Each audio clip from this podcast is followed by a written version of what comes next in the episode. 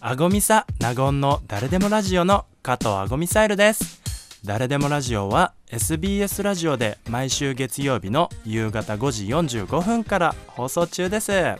それでは今回の配信スタートですお気を確かに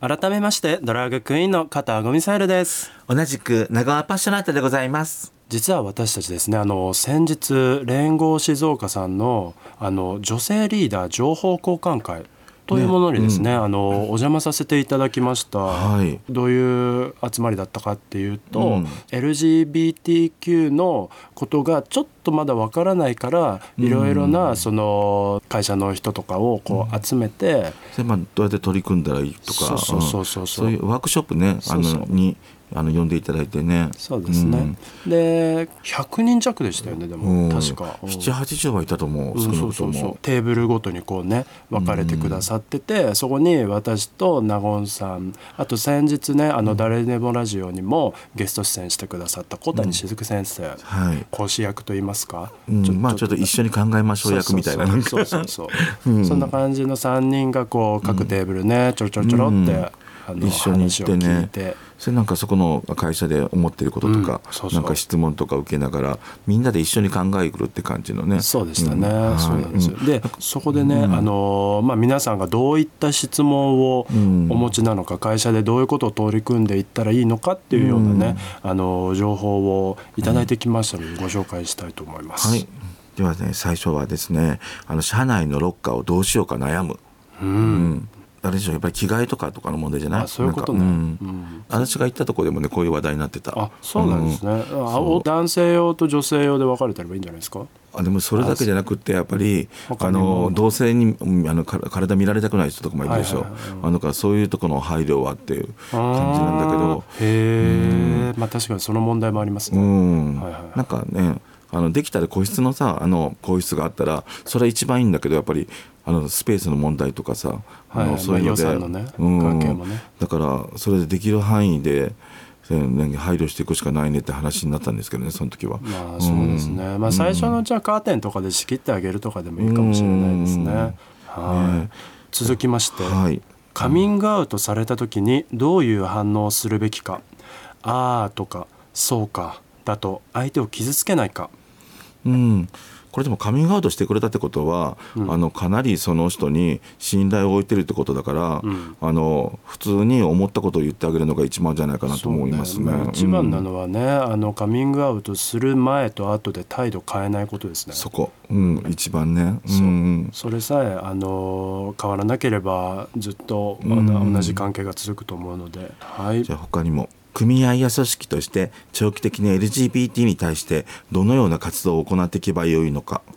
うんそれこそ一番最初のロッカーとかねっていうかまあ LGBT 関係なく皆さんがなんか過ごしやすい環境を作っていくっていう風にしていったらだんだんあの LGBT の人もあの過ごしやすくなっていくような気がするんですけどね。なんかご意見箱でもね、置いとけばいいやっぱりそそういうああの古典的なものが一番かもなんかしれこなうい。と匿名でさ、 うんあの誰って分かっちゃうとさ嫌な人多いと思うからそうなんだよね箱置いといて、うんなんかこうなんかポストしてもらってそれ見て、うん上層部の人が。